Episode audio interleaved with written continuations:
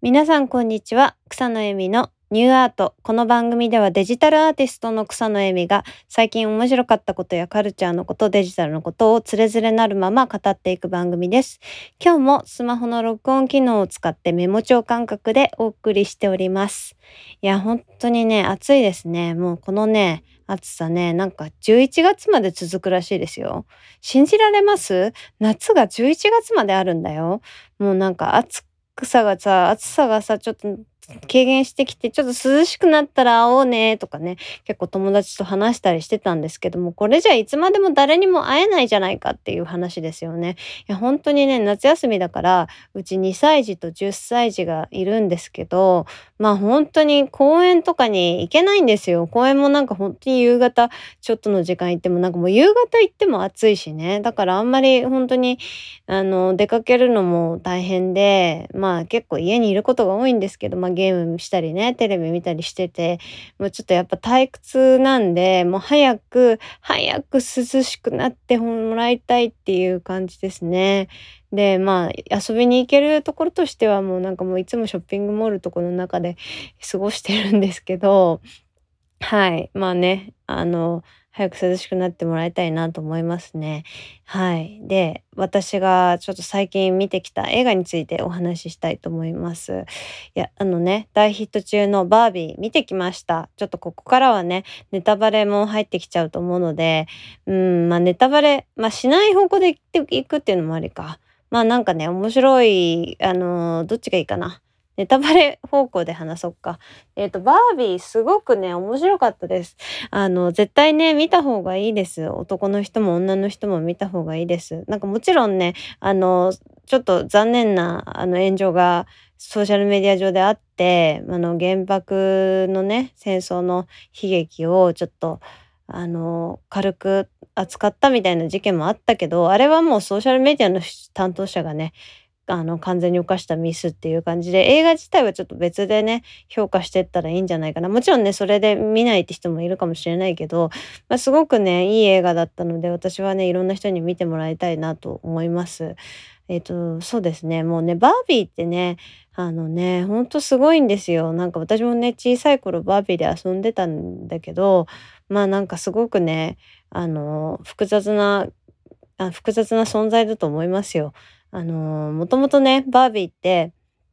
あの、まあその、世界中で、ま大ヒットしてて、で、それまではね、あの、女の子の人形といえば赤ちゃんの形をしてたんですよ。それが、本当に、ボンキュッポンの、あの、すごい大人の体型の人形になったっていうことがすごく革命的で、で、まあそんなバービーはね、本当にいろんな職業を体現してて、なんかもうお医者さんになったりとか、弁護士になったりとか、大統領になったり、宇宙に行ったりしてるんですね。で、まあそんな歴史が、まあ、ずっと、まあ、50年代からあって、えー、まあ、女の子たちをエンパワーメントしてきた何でもなれるんだよっていうのをね見せてきたそういうね歴史もあるんですよ。ただ同時にあのやっぱりすごくビューティースタンダード美の基準みたいなのをすごく押し付けてたまあスタイルがさすっごい良くてさブロンドで美人でまあなんかこういう風にならなきゃいけないんだっていうねそういうまあすごく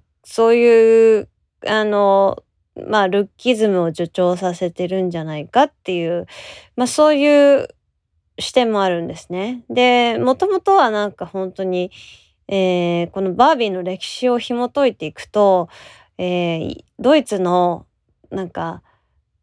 あの大衆誌に出てくるセクシーなお姉さんのフィギュアがあるんですよ。それをお土産に買ってきた人がその型をもとにまあ爆弾のデザイナーと一緒に作ったのがバービーだったでそれをバービーのなんかこうお洋服とかバービーの世界観とかデザインしたのは女性の方だったんですけどまあなんかそんなね歴史があるんですよ。でいろいろそのまあ、体型いろんな体型のバービーを登場させたりとかいろんな人種のバービーを登場させたりとかねその都度なんかこうバックラッシュが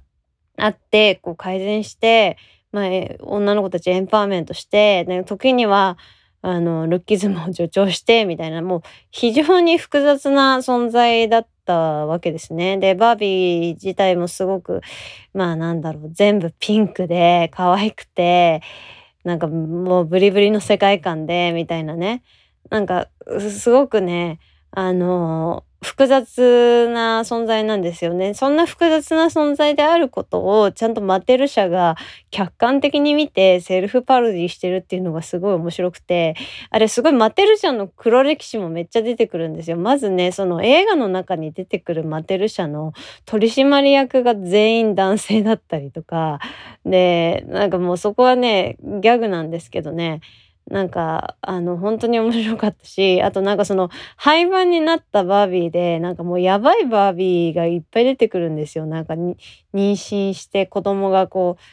う出てくるミッチとかなんか成長期で胸が膨らむなんかグローンアップスキッパーとかあとなんかもうやばいのがシュガーダディケンだっけ？なんかあのパパ活みたいなシュガーダディってパパ活って意味なんですけどなんか何でも買ってくれるパパみたいな何でも買ってくれるパパ人形みたいなのも出しててまあこれ本当にやばいなっていうのがこうあのそのまま黒歴史なんだけどちゃんとそれが取り上げられててあのこの映画はもう本当に完全に大人向けのもうダークユーモア満載のコメディだなと思いました。でねなんかそのバービーがあのもうすごいバービーの世界からこう人間の世界に行くのね。でバービーの世界ではもう女性差別がなくなってすごくみんなエンパワーメントされてバービーのおかげでハッピーな世界になったってみんな信じ込んでてでそれでバービーの世界はなんかもうすごくなんかあのみんなお人形の世界ででバービーたちがもういっぱいいるんですよ。もう全員の名前がバービーなの。だから、ハイバービー、ハイバービーって言って、男はみんなケンなのね。まあちょっと例外でアランとかなんか、あの、販売中止になっちゃった人形とかももちろんいるんですけど、なんか、その世界観もすごくプラスチックで面白くて、何て言うんだろう。ちょっと、あの、えー、なんかハリボテ、ハリボテの世界みたいな。あの、ネットフリックスで配信されてる、まあ、HBO の、あの、なんだっけ、グッドプレイス、ザ・グッドプレイスみたいな世界観だったり、あと、まあ、オズの魔法使いのオズの世界みたいな、ちょっと、あの、実は、まあ、すごく、なんか、裏がありそうな感じの、あの、独特のプラスチックの可愛いセットの中で、バービーたちが、あの暮らしててでまあ最もステレオティピカルバービーっていう典型バービーの定番バービーのあのマゴット・ロビーがだんだんその体が体がね変化を起こしてなんか足にセルライトがついたり、えー、まあまずまず足がねハイヒール履く形の足になってるんだけどバービーが。それがベタ足になったりとかあの、まあ、そういうところからこう始まってってで、まあ、それはなんか人間界で何か起きてるからそれをこう救いに行こうみたいな話なのね。でそれでバービーとライアン・ゴスリングが演じる、まあ、すごくなんかあのなんかなんかダサい感じのバービーのね恋人のケンの役をライアン・ゴスリングがやっててで、まあ、バービーとあのライアン・ゴスリングのケンが、まあ、一緒にあの人間界に行ってカリフォルニアに行ってでまあその結構そのバービーが牛耳る世界と違って、まあ、工事現場も全員男だったしなんか会社の重役みたいな人もみんな男だったし、まあ、思った以上に男社会で全然バービーが思ってる世界と違うっていうところからこうスタートしてってでまあそのなんでそのバービーがこう人間味がこう出てきたかみたいなのもこう分解されて、えー、こう語られていくんだけど、まあ、その中で出てくるなんか本当になんか。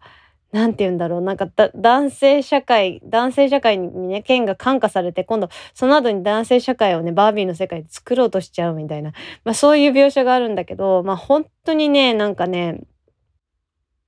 面白いんですよ。なんか例えば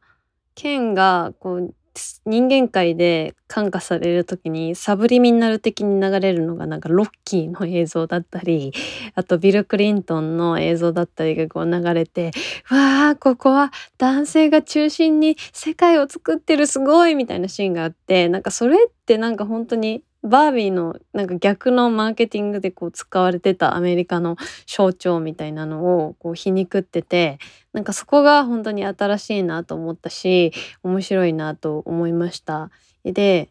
でそれでねあのその剣が牛耳るバービーランドではなんかもともと大統領やってたバービーとか科学者やってたバービーがなぜかなんかビールサーバーの女の子になっててなんか本当に男性にこう従ってる世界にねなっちゃうんですよ。でそれがなんかそのまあ現実の過剰バージョンみたいな感じでこう表現されててでそのバービーたちをこう順番にこう洗脳を解いていくみたいなそういうシーンがあったりしてでまあなんかそれ見ててすごいなんか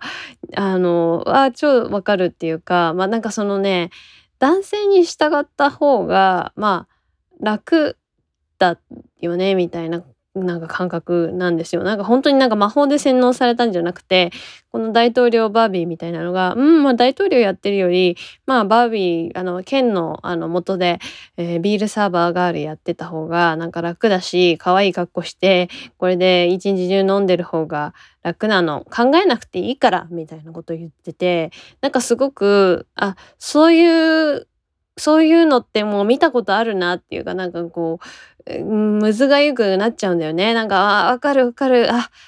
ここでアナウンサーの人にこうなってこう可愛くこう振る舞ってこう司会の人を立てるみたいな立場の方がまあやりがいがあるなみたいなまあでもそのアナウンサー自体は別に全然素晴らしいことなんだけどまあ、今あの例えで言ったんだけど例えで言ったんだけどまあなんかちょっとその一歩引いて男性支える方が楽だよね。みたいななんか分かります？なんかそういうねそういうなんかこう日本の人たちはこれを見て、まあ、結構アメリカはもう本当に後戻りできないぐらいちゃんとそのフェミニズムみたいなものがこう進んでてまあなんかそのやっぱり男女平等っていうところはこう強く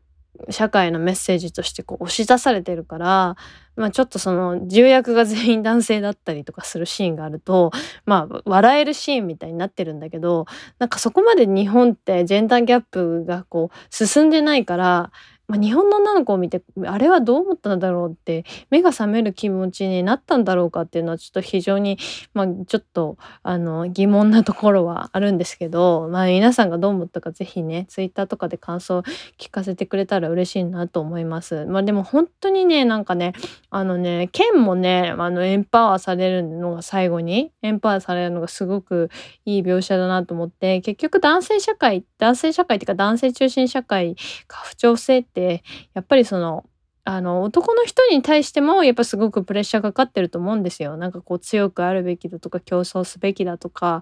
でねそういうのもねあの本当になくなってきて剣は剣でいいんだよってでまたバービーのね世界の剣はまたバービーの付属品みたいな扱いをね受けてるから自分に自信が持てなかったりとかするんだけどもうあなたはあなたの人生生きた方がいいよってこう最後なんか哲学的な感じで終わって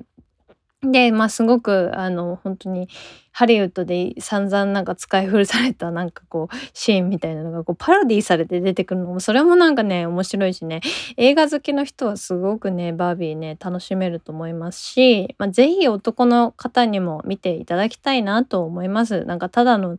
あのバービーあの本当にバービーあのお人形の話じゃないんですよね。子供と見に行っちゃダメですね。あれはもう本当に完全に大人向けの映画なんで、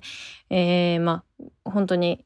あの新感覚なので是非見ていただきたいなと思います。で今日はなんかネタバレありでバービーの話をしちゃいましたけどまた面白い映画があったらご紹介したいと思います。本当に最近ね私人と話してなくて あのまあ1週間に1回ぐらいはちょっと外に出てなんかランチしたりとかするんだけど今夏休みなんで全然出かけられなくて基本的に家にこもってるんでもう映画の話ばっかりしてごめんなさいねって感じなんだけどまたあの来週？来週じゃないか再来週にはね韓国に、えー、出張に行ったりとかするんでまたちょっと現地の話とかねしたいよなと思います。皆さんここまで聞いてくれてありがとうございます。えー、番組のね、ツイッターアカウントもできたので、えー、私のネオ子育てアカウントから、えー、ぜひ飛んでいただければと思います。今週もありがとうございました。